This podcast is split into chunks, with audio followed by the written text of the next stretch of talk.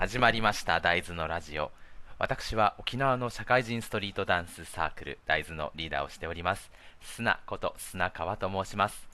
このラジオではダンスやサークル活動他にも社会人も遊びたいんだという心の叫びなんかをざっくばらんにお話ししていきます。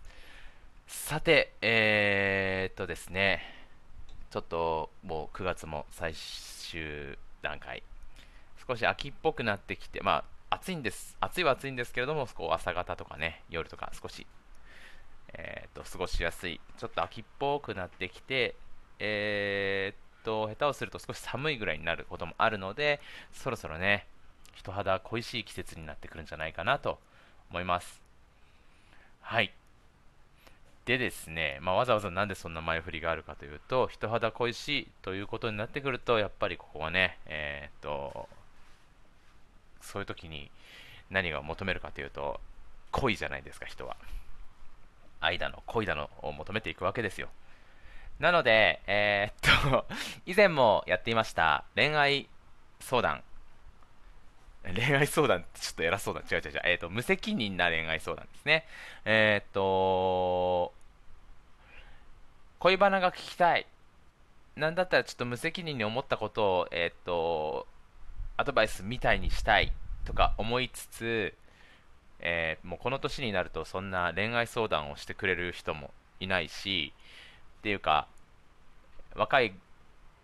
若い子というかな、なんていうんですかね、知り合いの人の恋愛話聞いて無責任に回答なんてできないですので、えー、っとですね、インターネットで落ちている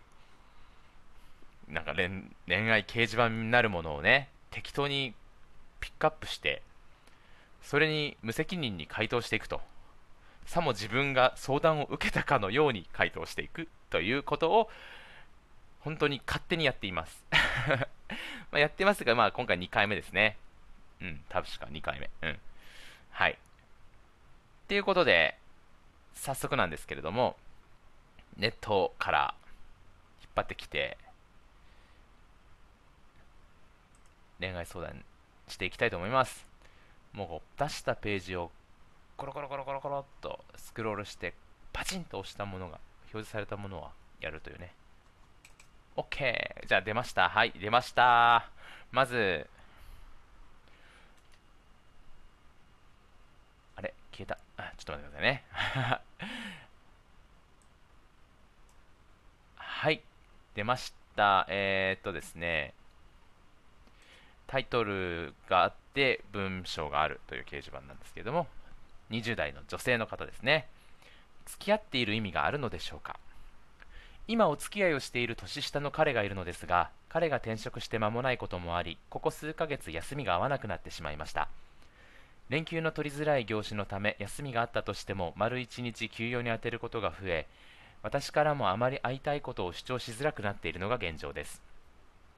彼に対して会いたいことを伝えるのが遠慮しがちになっていること自体付き合っている関係であり得るのかなと思う自分とせめてもう少し彼の仕事が落ち着くのを様子を見る余裕を持つべきなのかなと思う自分がいます。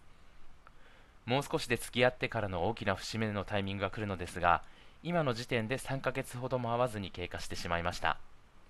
連絡を取る頻度も付き合った序盤よりペースはだいぶ落ち着いているのが現状です。正直相手に対して少し不安を持っているというのが本音なところなのだと思います。遠距離というわけでもないのに恋人と数ヶ月会わなかった経験がある方がいましたらこういう時の乗り換え乗り越え方やどうやって寂しい気持ちを紛らわせたか教えてもらいたいです。また決して相手のことを嫌いになったわけではないのですが次の恋愛に切り替えることも一つの手段なのでしょうか。はい。ということですね。えー、っと、まあ、これパッと読んでというか、まあ、相談を受けた体で考えたときに、なんか、じゃあ別れればいいじゃんっていうのが、まあ、えー、っと、印象ですね。あこれ個人的になんですけども、この恋愛の目的が、まあ、好きだからどうしようもなくて、えー、っともう自分が抑えられないよっていうところがまあ恋愛だとは思うんですけれども、なんかそれでそのとってもとっても好きで好きでこの人のことが大事だって思ってる人が転職して悩んでて疲れてて休みの日に会えないんだよねって言っている時になんかでも自分の気持ちを押し付けていっていやいやでも会えないな不安だなっていうことを、まあ、アピールしていくかってなった時に転職して新しいことを覚えようとか、まあ、それこそ業種が違えば知識とかも全部違うでしょうし今までやってきたことも全部違うでしょうし。で20代なのでね専門学校とか大学卒業して1回ついた職から転職しているのでまた、えー、っと大学で学んだことを最初の就職でやったのかその時も違うことをやったのか分かんないですけど、まあ、生活が変わって変わってってなっていくところに今までの生活が全く変わらない状況のこの相談者の方がなんかただ待つという生活に変わって不安だって言ってるので、えー、不安だとその彼氏にしかも年下の彼氏に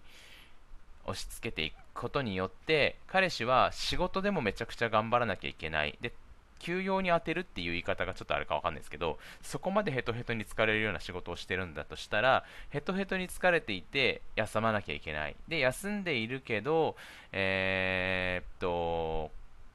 彼女はいつもなんかこうちゃんと言葉を与えないと不安があるタイプなんだよな。だからちょっと連絡もしてご機嫌も取らなきゃなって思わせるし、何も言わなきゃ何も言わないで。で、何か言ったら言ったで、やっぱこう連絡してくれるんだったら会いたいなとか、なんかその体力的にも削り取っていくようなことを言い出すわけじゃないですか。なんだとしたら、めっちゃ暇で、なんだったら紐みてえなやつと付き合えばいいんじゃないかなと思うんですよね。まあ、そういうことではないんで分かってるんですよ。えーと、なので、次の恋愛に切り替えることも一つの手段なのでしょうかっていうのはもちろん一つの手段なんですけれども、付き合っていたいんだったら、例えば丸一日休養に当ててる人の家に行って、もう本当に喋んなくてもいい。何にもしなくていい。だから身の回りのことだけするから、せめて仕事が落ち着いたところまでは一緒に頑張ろうって思ってあげればいいと思うんですよね。それか、もう、えーと、最後に言ってるように遠距離というわけでもないのにって言ってるんですけど遠距離恋愛って、まあ、時間とかお金とかやる気があれば、えーと、どんなに遠くだろうが会いに行けるんですよ別に。例えば週末の2日休みだったとして、まあ、海外だったとしたら難しいですけど年内あ年内じゃない国内で、えー、本当に顔が見たいだけっていうところで行けないとこなんかないんですよ。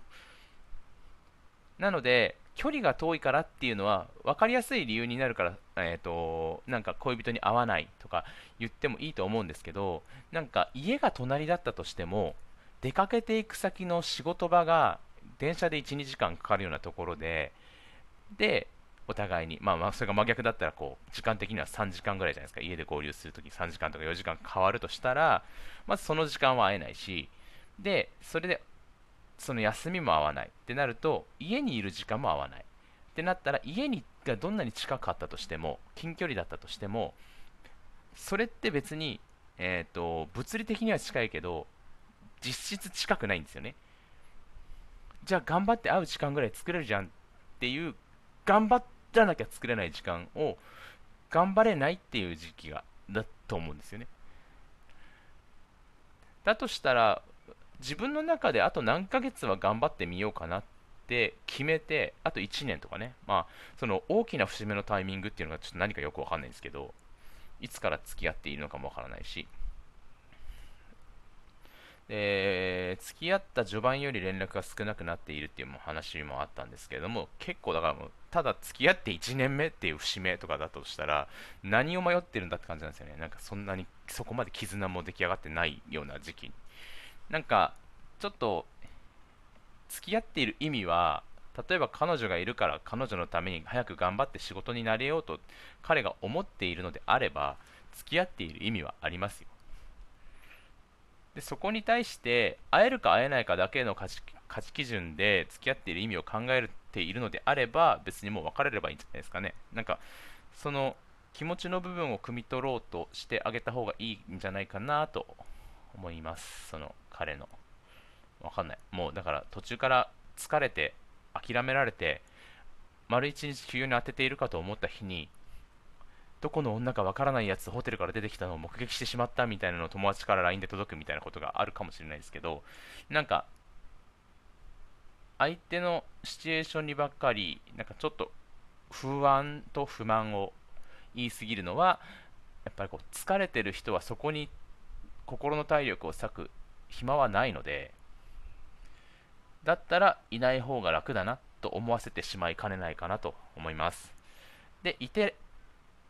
いてよかった、板をかけて頑張れた、いて楽なんだよねって思われる存在になりたいんだったら、もう少しこう、なんか期限を決めるなかして、自分の立ち位置は、あくまでもこの年下の彼の不動の彼女だと、ちょっと無理にない自信も持ちながら過ごしてみたらいいんじゃないですかね。まあ、そうじゃないかなと思います。まあ、20代前半か後半か分かんないですけど、もし前半なら、ちょっとそういうのも難しいと思うので、まあ、その付き合ってまだ1年、2年ぐらいだったら次の恋愛に切り替えてみてもいいんではないでしょうか。はい。すごい、もう10分喋ってますね。いいですね、この企画。全然関係ない人に適当に答えるっていう。はい。ということで、ちょっと面白いので、このまま引き続きやっていきたいなと思います。じゃあ今回はこの辺で、大豆が大豆